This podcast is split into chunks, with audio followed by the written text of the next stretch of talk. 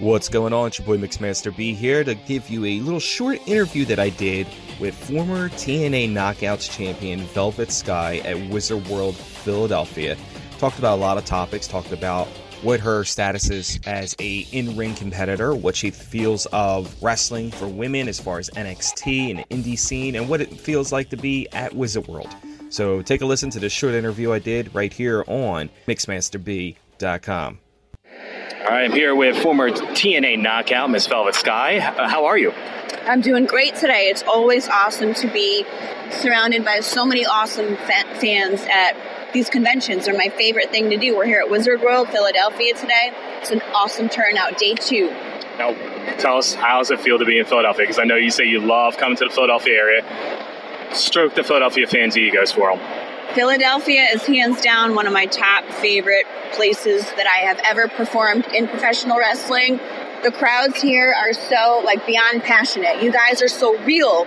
And you're not afraid to hold back your thoughts and what you think of a certain wrestler or whatever they're doing. And I, I have so much love for Philadelphia, and it's just, it's always really um, an honor and a pleasure to perform in Philadelphia or just making appearances and meeting all the awesome people of Philly. I love it here.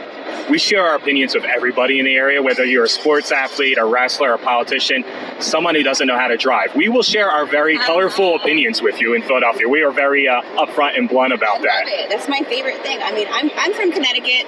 I spent a lot of time on the independents between Connecticut, New York, New Jersey, and it just seems like I have love for, for fans all over the world. It just seems like this area of the country, where New York and Philly, the fans are just, and the people, not just just people in general, they are just the realest of real, brutally honest.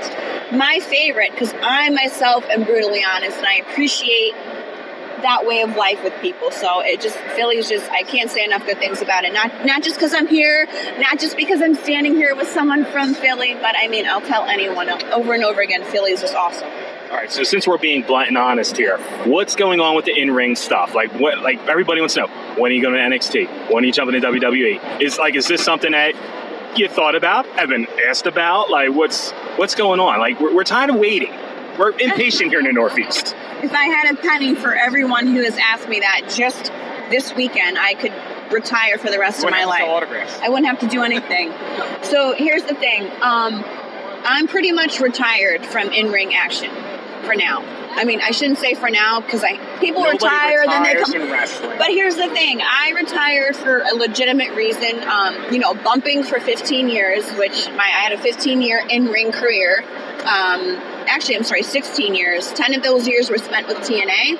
Six of those years were spent on the independent scene, the grueling independent scene. Um, so after a while, the older I get, I just started thinking like I need to take care of my body more. I need to like not be in pain all the time. I need to think about my future because a lot of guys and gals in wrestling don't really think about life after wrestling.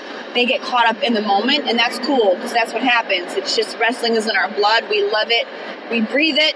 We don't think about ever doing anything else with our lives. Well, I'm the complete opposite of that. As much as I love this business and always will, I'm thinking about my future and how when I'm 50, how I'd like to stand up straight and not be in pain every day of you know every day of my life. And so I I mean I I do personal training. I, I ventured into that, and um, I always tell people I spent 16 years of my life destroying my body from my dream of being a wrestler, and now as a trainer, I'll spend the rest together. piecing it back together. I mean, I'll always have pains. I have pain in my neck right now as we stand here.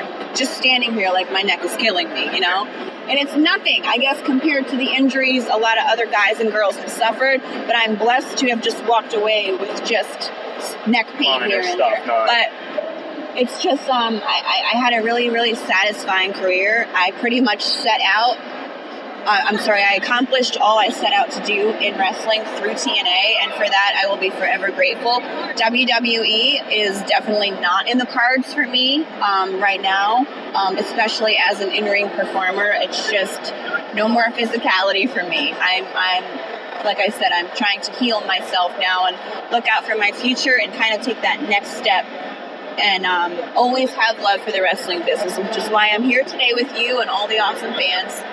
So, how often do you keep up with the current product? Do you still watch it, or is it hard to watch now, being not an in-ring performer?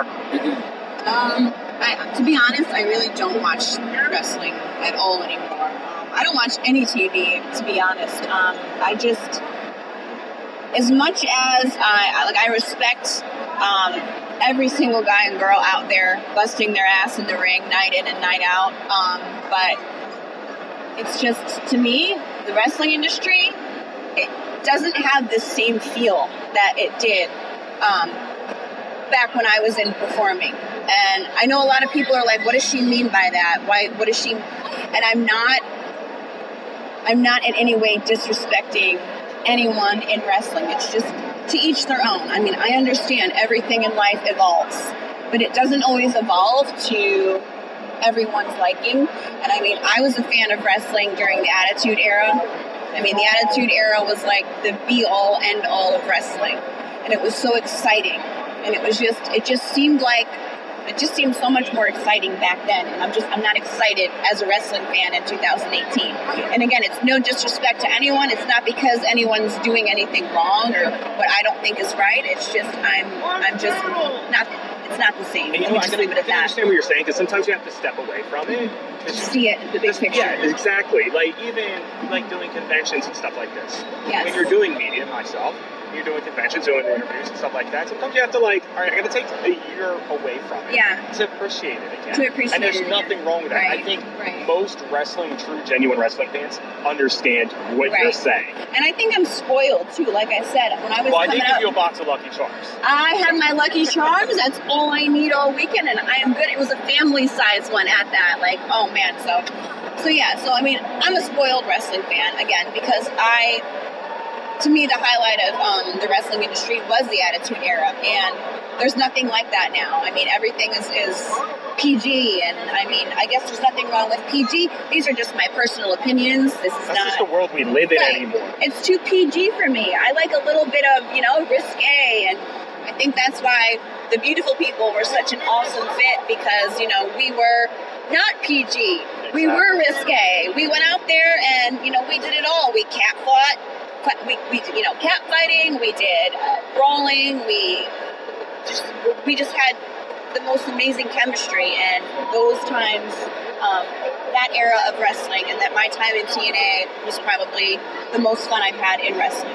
Well, you said everything is PG now or PC. I mean, Right. PG, PC go Yes, hand in hand. Exactly. Like Right. you can't release the pigeons now. PETA is No. got you know something to say about the pigeons being released. Yeah, PETA's not too happy about that. But I mean, I don't think I just don't think my my whole style would ever fit in with in with the WWE product right now because I mean, I like being my own free agent. I like making my own schedule. I like kind of having the creative freedom that I was given in TNA. All those things kind of made Velvet Sky who she is today, and I feel like going to WWE would kind of just I, I feel like I would take a huge step back. And most people would say, how could she say that? She'd probably make the most money. It's not all about the money. You have to love what you do. And I, I got to a point in wrestling where I didn't love it anymore. I just didn't love what I, and I didn't care. And I was making a really, really good living with TNA. I mean, the money was great, but I wasn't having fun anymore.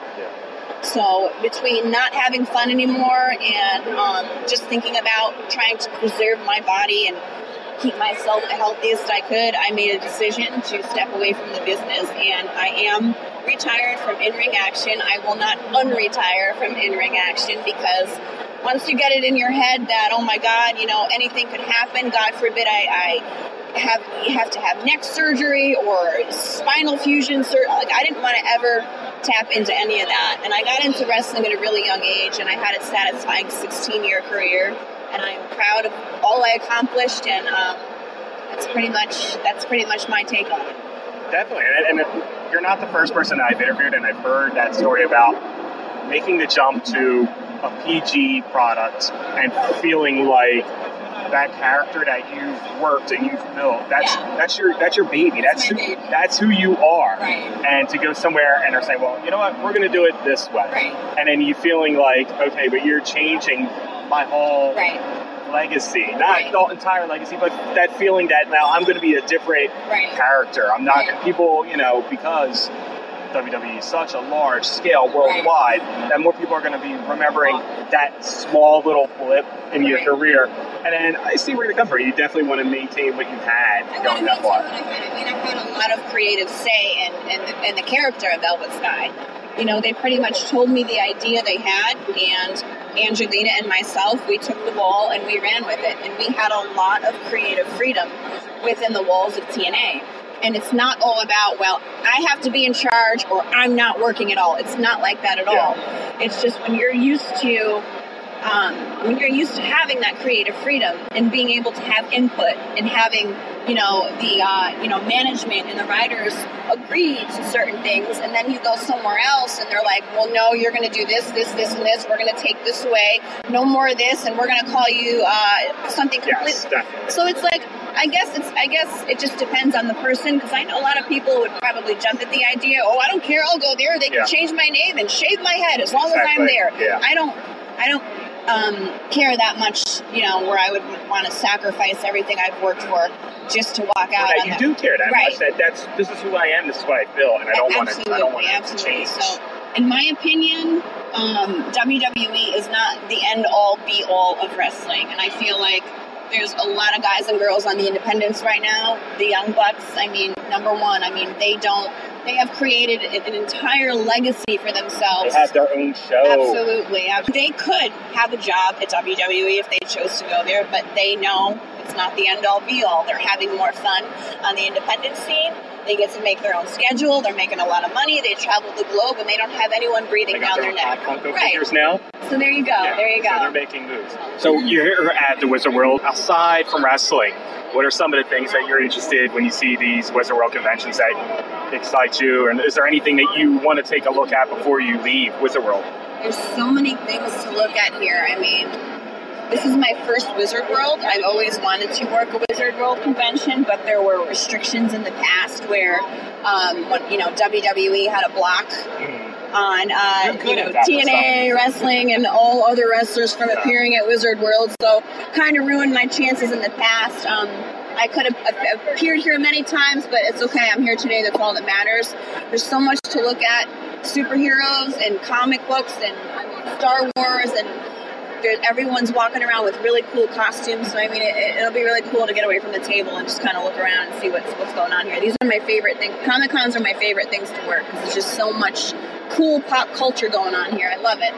Um, let everybody know where they can find you at online. People are social media crazy. Where can they find you? My Twitter is at Velvel Holler and Instagram at Sky is Velvet. And my merchandise is available at ratedv.net. Very awesome. Well, we appreciate you taking some time and letting us know like what you've been up to, what you're going to be doing, Thank and uh, much success to you. And congratulations on a 16-year career. Thank. I've been a fan for a long time, which you know I think all the autographs that I've shown in the pictures, I've you. proved and that Yes, over all the years. Um, enjoy the Lucky Charms. If they, people want to hit you up on Twitter, you should get like a PO box. We could just start sending I you cereal. have a PO. I, I have a PO box, and it's so funny. Every time I go check it, there's just packets, packs of Oreos. Yeah. Like every, I'll open a box. I'm like, wait, I didn't order anything, and I'll open it. It'll just be a tower of Oreos. I'm like, Yeah. yes. Yes. So Oreos and junk food and Lucky Charms and snacks and cookies, all that happy stuff. That's always welcome. Thank you. yes. Thank Thanks, you guys. This is Velvet Sky, and you're listening to MMB Radio, baby. Oh yeah.